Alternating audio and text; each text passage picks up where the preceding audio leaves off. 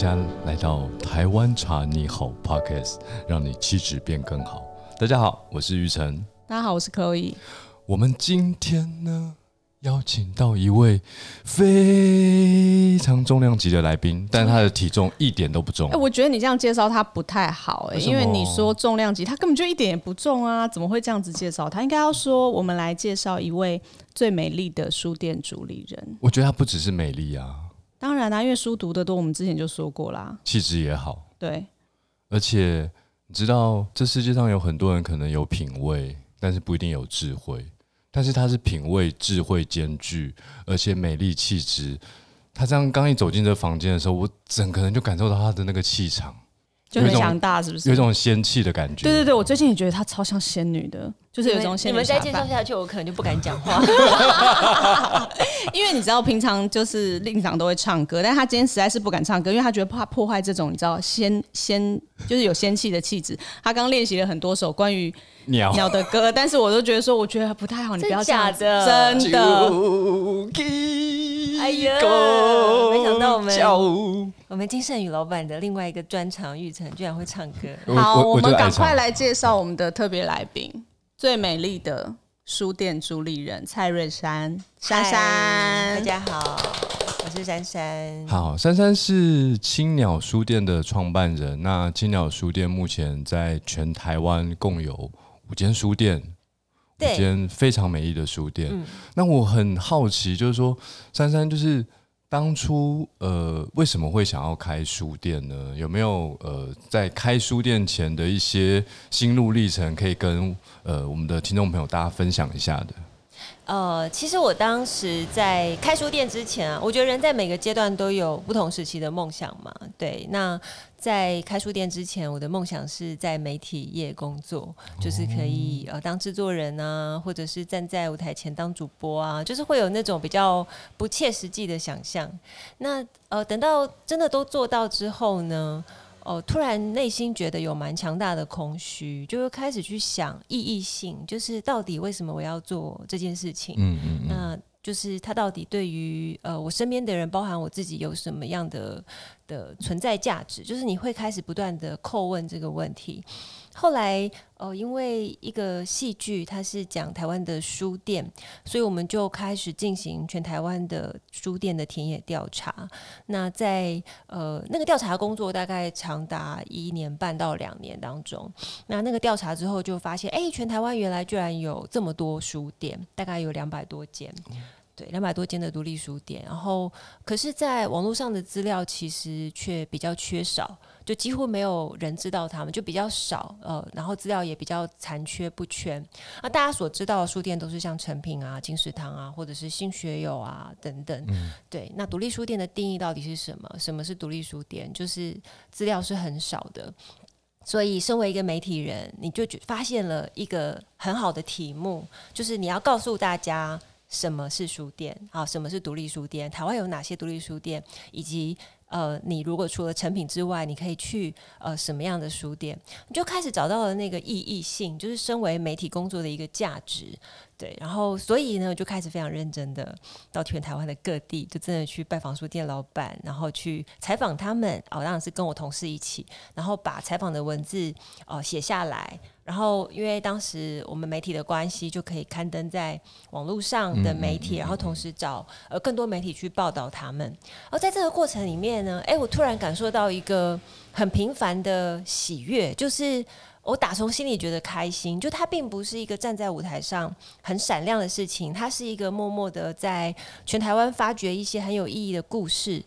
然后那个过程，我就遇到了很多很可爱的老板，然后他们很任性，然后但是他们很坚持的一些自我的价值。对，那后来当然这些田野调查的记录，我们就也找了一个很有名的导演叫侯继然，那拍成了一支3分钟的影片，叫《书店里的影像师》。对，那后来所以我有进行了书店影像师的宣传行销计划，就是这整个过程大概花了2年到快接近3年的时间。哇，我觉得这个工作好有意义哦。对，然后结果就是突然有一天，我的老板就想说，就是当时我前公司的老板就说，你如果这么喜欢书店，那你要不要来试试看经营一间书店？对，当时一开始也是觉得好像并不是很有信心可以做这件事情，因为毕竟我是一个采访的人。但你现在做的蛮好的啊，到目前为止看到的成绩，就是从南到北都有就是各位乡亲从北到最新要开幕的最北的基隆，跟到最南的屏东，你都可以看到它。我觉得现在就差东边了，你知道吗？我们现在东边未来会争取太平岛。什么？台湾最难那个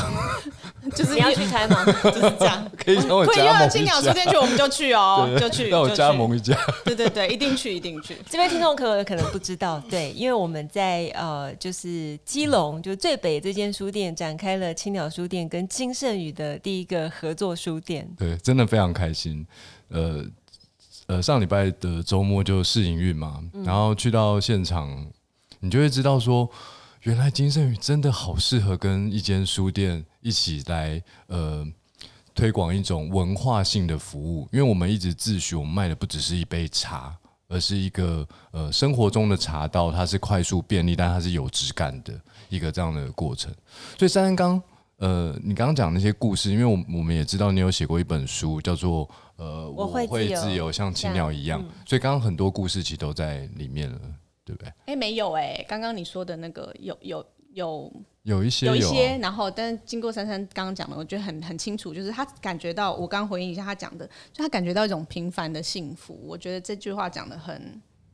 很走进心里的感觉，就是我刚刚已经破梗了嘛，就是太平青鸟就是会有金圣宇跟青鸟书店，那他合在一起的时候，其实我觉得真的有一种感觉，就是平凡的幸福。就是坐在那里翻着书喝喝茶喝喝咖啡的感觉，就是一种好平凡的幸福。我觉得很开心看着人们在那个书店里这样走来走去的感觉。对啊，其实来讲讲第一次遇到金圣宇吧。第一次遇到金圣宇的时候坦白说我以往对茶的认识就是可能就比较大众化一点，就是可能是很浓郁的茶不然就是很老派的茶，就是很不大会有存在所谓清新淡雅或者是很清爽品，就是很清爽幸福感的这一种温度，我觉得是比较没有的。因为我们知道像从小到大知道茶就是通常是我们父执辈在做的，或者是可能知道又有哪个茶王啊在推广什么冠军茶。对，所以其实你对于茶的世界是有点眼花缭乱。但是自从遇到金圣宇之后，我们知道金圣宇就是遇见了你让生命美好。我们这个要很有气质，不然就是会爆点。我今天一直在想说要采访珊珊应该没有办法弄得很搞笑，因为就是玉成就是一个在台湾茶你好 Podcast 里面他永远都是扮演着搞笑的这个桥段。有，我上次听了你们跟铁哥的就非常搞笑。铁哥其实平常应该也有一种知道同志的心，他有说他其实内心非常的就是摇滚的。是啊，铁哥基本上是个小孩子。对，但是就是他昨天就一直在想说我要采访珊珊的时候，我要怎么样让他就是挖出一些他就是心里内心那种很像小孩子或者是很可爱很跳脱气质的这一面。没有，我觉得人生在每个阶段他会找到不同的意义，那我相信青鸟书店现在对珊珊来说就是它最重要的意义。没错。那就说独立书店刚刚珊珊您提到有200多间全台湾，但你怎么定位青鸟和其他的独立书店一样是它的独特性到底在哪里？我觉得这蛮有趣的，就是因为以前在做媒体工作的时候，我们其实在做任何计划之前的田野调查是一个蛮好的基底，就是因为你已经记在脑海里面，所以你可以立刻的搜罗出台湾缺什么书店。是，对，所以我们开的第一间书店青鸟，当时的想法就是一个在华山的一个策展书店。为什么？因为你会习以为常的书店绝对是跟社区融在一起，然后那个左邻右舍大家可能都会有一些熟识的朋友，固定来拜访的客人。华山不可能因为华山它的展览会一直改变，每个月你的邻居都不一样，所以你没有所谓一定会常常来串门子的客人。所以我们当时就把华山的青鸟书店定位为一个有机体，就是它每个月的书都会进行策展，都会跟周围产生变化。对，然后包含像华山青鸟，如果大家有去的话是在2楼，那我们的1楼就是有些时候会有非常商业的品牌进驻，那我们就会在2楼做一个对抗性的思考。对，就是比较左派的想法就是大商业我们就要用小文青这样子去做对话。所以华山基本上它是一个百变的，它没有一个单一的样貌，那这是在全台湾200多间书店里面我看不到的哦，所以就好厉害哦，所以就觉得哎、欸，可以开耶，对，所以我们就开了。然后当然后来陆续几间也都是，包含像是建筑书店啊，然后比较人文历史的书店的话，像屏东的人文的历史的书店就还蛮标准，因为当时在开的时候也是因为屏东有蛮多书店都陆续的关，所以我们也想说哎，这个时候是一个很好的缺口，就是我们可以在这个地方展开就是重新展开南方的阅读。对，懂。那就像金圣宇算是我的第一次创业，青鸟书店也是你的第一次创业。哎、欸，我们好幸运哦，居然第一次创业都可以活到现在哦，真的，啊、这是真的。肯定这个过程一定有遇到一些困难，或者是很痛苦、很煎熬的那个过程，有没有什么是你印象比较深刻的？我觉得痛苦煎熬的过程，就那种半夜有偷偷哭的，应该就今年5月吧，因为疫情的关系，几乎是在1天之内决定。要把大稻埕的书店关掉，对，那当然也很感谢玉成，因为本来我们第一个合作是要在大稻埕的这间书店。我觉得有些时候世间认为的合理性，它会在某一些心里面的直觉，你会做一些调整。因为比方为什么说世间认为的合理性，大家都会觉得大稻埕一定要有一间书店，因为它是一个文化气息这么浓厚的地方。好，大家也都觉得金圣宇的茶开在这边要有合理性，太合理了，因为这个就是茶的出口。所以我觉得大家割舍不下都是那个世间认为的合理性，也就是所谓的框架，就是我们在这边开，然后太合理了，但是我们却忽略掉了一件事情，就是所谓的意义性。我的意义性是说，对于现在的人的意义性，也许它对我们是有意义的，因为我们可能紧扣了100年前的文化运动，100多年前的茶的出口，对我们有意义。但它对于读者来说是有意义的吗？对于读者，对于这条街区，因为目前大稻埕其实是非常多来是买年货、买杂货，或者是他们会来观光。那这样的人口在可能这1-2年比较少，所以它的意义性好像就变得比较小。那后来我们在一个晚上嘛，几乎是一个晚上的时间，决定要去基隆，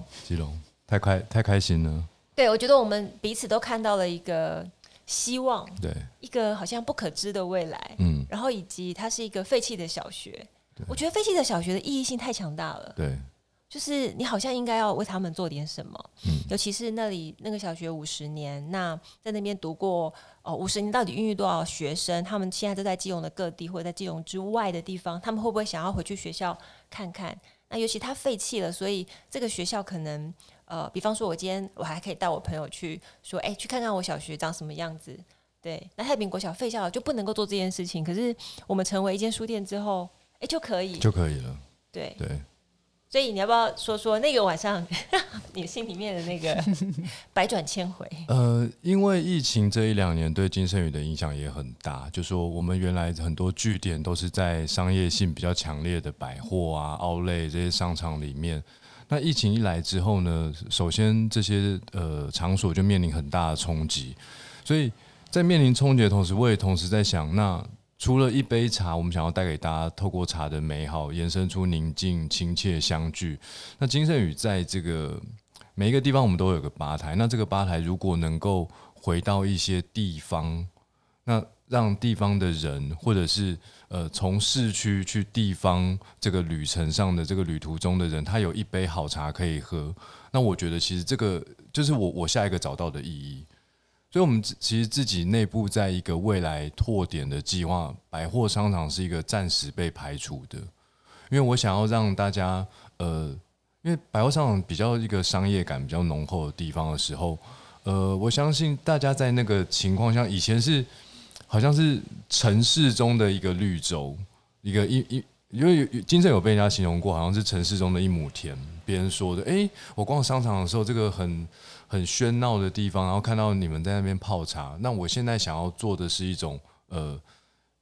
他从一开始就规划了一个旅程，然后走到一个旅程的地方，我可以给他一杯茶。我现在想要让金圣宇是有这种感觉。那太平青鸟好合适哦。对啊，因为你从山下火车站一走上来，就是一个小旅行的开始。对，很有气质的小旅行的开始。然后一走进来，开始觉得很浮躁，旅行的意义就出来了。对啊，我看过了许多美景。你今天自己 Q 就对了，没有人 Q 你自己唱歌。对对对，我唱歌蛮好听的耶。没有啦，没有啦，下次可以跟铁哥 PK。真的没有啦，真的没有。有，他们上次已经有唱，但铁哥这样在节目中并没有唱。他说下次要去外面唱，他觉得需要有一些设备这样子。但他就是热爱唱歌的人，所以今天他就说练了很多首关于鸟的歌。我想你刚唱那个 Chuki 狗叫就可以了啦。不要再把时代感带出来了。那我们要不要再多谈一谈太平青鸟，就是接下来想要做的事情跟我们在里面合作的感觉呢？我们刚刚都讲那个小旅行的开始，我们来讲一下，就是接下来关于在太平青鸟里面，珊珊你希望它带给就是来到这间书店的，就是读者们是一个什么样的感觉？你在里面策划的这个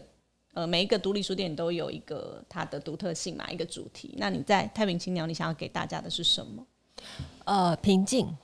好快、哦，好快哦！平静感。我常常在开书店，我觉得有时候会回应到一个现实，目前现在的状态。我觉得现在的台湾是比较浮躁的。为什么？因为疫情的不确定性，让人们缺乏对于未来的掌控性，所以他们对于未知是有点恐惧。然后不断的在调整自己挑战，我觉得这是目前全台湾的几乎是各行各业都面临到的难题。就比方说有些公司倒闭，有些公司展开，那我的未来到底该系在何方？对，那我觉得书店很重要，就是给予人们心灵支持的力量，还有你进去可以获得安慰感。那太平青鸟呢，它蛮厉害的地方是在一般书店我想它能够提供的就是书，但太平青鸟它提供的不只是书，其实书只是一部分而已，它还有你在那个空间里面看到那一片蔚蓝的太平洋，然后你手上可以拿一杯金圣宇帮你泡好的茶。真的，因为从太平青鸟那个小学这样一走出去就是。基隆那条河是什么？基隆河吗？应该不是河啦，太平洋。对啊，就有河，有海，有港，然后有山，对，然后有茶有书，那根本就是人间仙境。我从来都没有想过，就是珊珊对太平青鸟的定义是平静。我第一次听到珊珊这么说，但是我的确就是感觉到。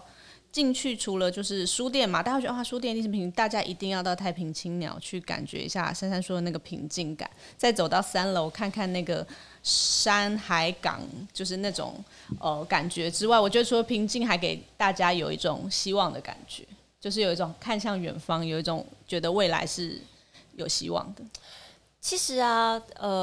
我常常听人家说，我们就是常常在都市里面圈养太久了，我们都忘记其实我们是。海岛，我们是在一个海岛里。那这个海岛里，我们在台北市，我们居然看不到海，对，所以太平青鸟是一个大概你开车或者是你坐客运或者是坐火车，在1个小时之内你就可以到达的地方，然后你就可以把你的心灵放空，你会什么都不想，然后你会有一种好像进行一种人生换场，或者是你的人生重新被。掏空在注满的一种感觉。那因为我自己，因为我们像我们常开书店，我们要筹备的时候，常常你去在那个就是繁忙的就是交通的往返当中，你可以感受那个极大的变化。就是我去到那边，跟我回来，我好像变了一个人。我觉得它就跟读书一样，我拿起一本书，我读完了，我看到了新的世界。对，我觉得这是太平青鸟一个非常非常迷人的地方。所以本来它只有营业5、6日，但铁哥前几天跟我说，希望可以营业每天。我说哈，他跟我说，我们3个都要一起说哈，而且铁哥非常坚持，我就坚定是不是？我说我要跟金圣宇讨论一下，然后他就。没有什么好讨论的我想说不然派你去好了可以就是我们可以商讨一下这个就是营业时间就是变多天的可能性。的确我觉得大家都应该能够有机会去太平青鸟走一走。我刚觉得珊珊讲的那个走进一个书店然后被净化之后再填满这种感觉，就的确就像阅读一本书一样。我觉得对玉成来说，就金圣宇的伙伴来说，喝一杯茶其实也是有这种洗涤心灵然后再重新充电再出发的感觉。因为我们都有醉了喝茶就是一种洗涤自己罪孽的那种感觉。不会啦，我觉得就是净化身体跟心灵也是都蛮好的。我觉得就是书跟茶简直就是绝配。这是我对于太平青鸟的很通俗的一个结论，就是觉得很绝配。我们气质跟那个通俗对一线之隔。今天当然最后还有一件很重要的事情，就是说因为我们知道青鸟选书是非常非常有文化感的，那珊珊能不能帮我们的听众朋友推荐几本书呢？对，我今天要先推荐第一本是艾尔摩莎的玛利亚，这本书是我接下来觉得进到太平青鸟都要带走的一本书，它是这个月才刚出版，刚好呼应我们共同合作的一个起点。它是曹明洲老师写的，那这整本书写的是它是一个就是当时在因为我们知道基隆这边曾经被西班牙统治，被荷兰统治这样，那在那个过程当中其实留下了很多就是当时的一些记录，对，好，那这本书呢是曹明忠，他本身是一个文史学家，然后也是一个导游，他偶然接待了一对从西班牙来的夫妇，然后发现就是在因为最近刚好挖掘了出一个遗址，是一个教堂，那教堂里面有一段神父的故事，我觉得我不能讲太多，不然会爆雷。不过他的主要是讲说他突然发现了这个神父写给这座岛屿里面的情书有非常多封，哇，对，好感人哦！所以他一一把那些情书翻译出来，就是包含像基隆1631年10月5号，亲爱的保禄神父，黄金对我没有吸引力，但黄金的颜色让我想念百合圣母堂花园里的苦橙。就是他真的是在写那个年代，所以你看这本书，你可以回到那个年代，就是1631年。哇，你刚才讲那个，我全身鸡皮疙瘩都起来了，就是一种穿越，而且真的是他在这2年偶然接待才发现这些信，而且他为了这些信特别飞到那个西班牙去寻找，好酷，这段故事必看，对，必看。那里面就可以感受到基隆在就是当时跃上，你可以说是国际的历史里面，历史的舞台里面，它的起点是什么？然后你会更能够理解基隆人他们的一些就是身世啊、过往啊，我从哪里来，然后我要去到哪里。那当然，从哪里来去到哪里，你站在那个太平青鸟3楼，面对那个太平洋，你就会更有感觉。所以这是我推荐的第一本书，我觉得一定要看。好棒哦！对，好，那第二本书呢，也跟基隆有关，叫做《基隆的气味》。那他是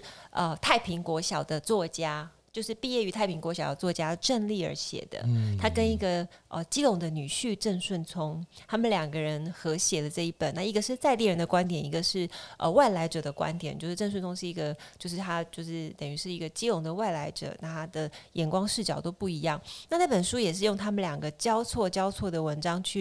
去呈现基隆的美。那尤其郑丽儿的开头我非常喜欢，他就说，因为他住在太平国小下面的那个太平山城那边，他就说沿着石阶而上，就他从现在去回看他小学的时候，他沿着石阶而上走上太平国小，我又成为那个永远天真的小孩。他说在太平国小念书的那6年是他这辈子最幸福的6年。对，那其实看那段文字还蛮感人的，是因为你会想当时只有小学，你会觉得他们很幸福，只有小学的学生可以看到那一片太平洋，但现在因为有了书店，有了精神，好多人都可以看到，大家都可以看到，真的很棒，所以就会有一种意义性，就觉得真的很重要，我们很重要，对，我们要让他们感受到这种幸福感，对，我觉得是很重要，所以这是第二本书。那第3本呢，我要推荐的是朱全斌他整理韩良露的手稿，因为我们知道韩良露是非常著名的就是饮食家、美食家、旅游家。他这本书叫做《与巴黎出了轨》，是一本迟来的书。那书里面的文字是写韩良露在巴黎，就是看到的一些文化古城跟美景，然后他对吃的一些钻研。那我很喜欢这一本，我觉得大家也可以读，因为现在不能旅游，但是你可以从这本书感受到异国跟我们台湾之间那种徜徉在书海里面的幸福感。与巴黎出了轨，所以3本书。对，我今天听你这样讲这个整个过程，从一开始到现在，我真的可以感受到你对于书店说那种平淡的幸福的那种感觉。因为听你在介绍书的时候，其实真的每一本就好想看哦，好幸福的那种感觉。对啊，因为你知道古人说3日不读书，便觉言语乏味，面目可憎。难怪你每次都看起来那么有气质，这是真的啦。我觉得古人的智慧是绝对要学习。而且你知道更积极的来说，一命二运三风水四读书五积阴德。你知道读书是在你人生的那个命运里面第4重要的事情，你可以自己决定左右你的命运，还比积阴德还排前面。你知道吗？多读书你可以不用扶老太太过马路，所以你宁愿读书都不要扶老太太过马路，okay， 你知道吗？应该是说你可以常常读很多本书，但老太太要过马路这件事情可能不是常常遇到。所以但是我觉得回到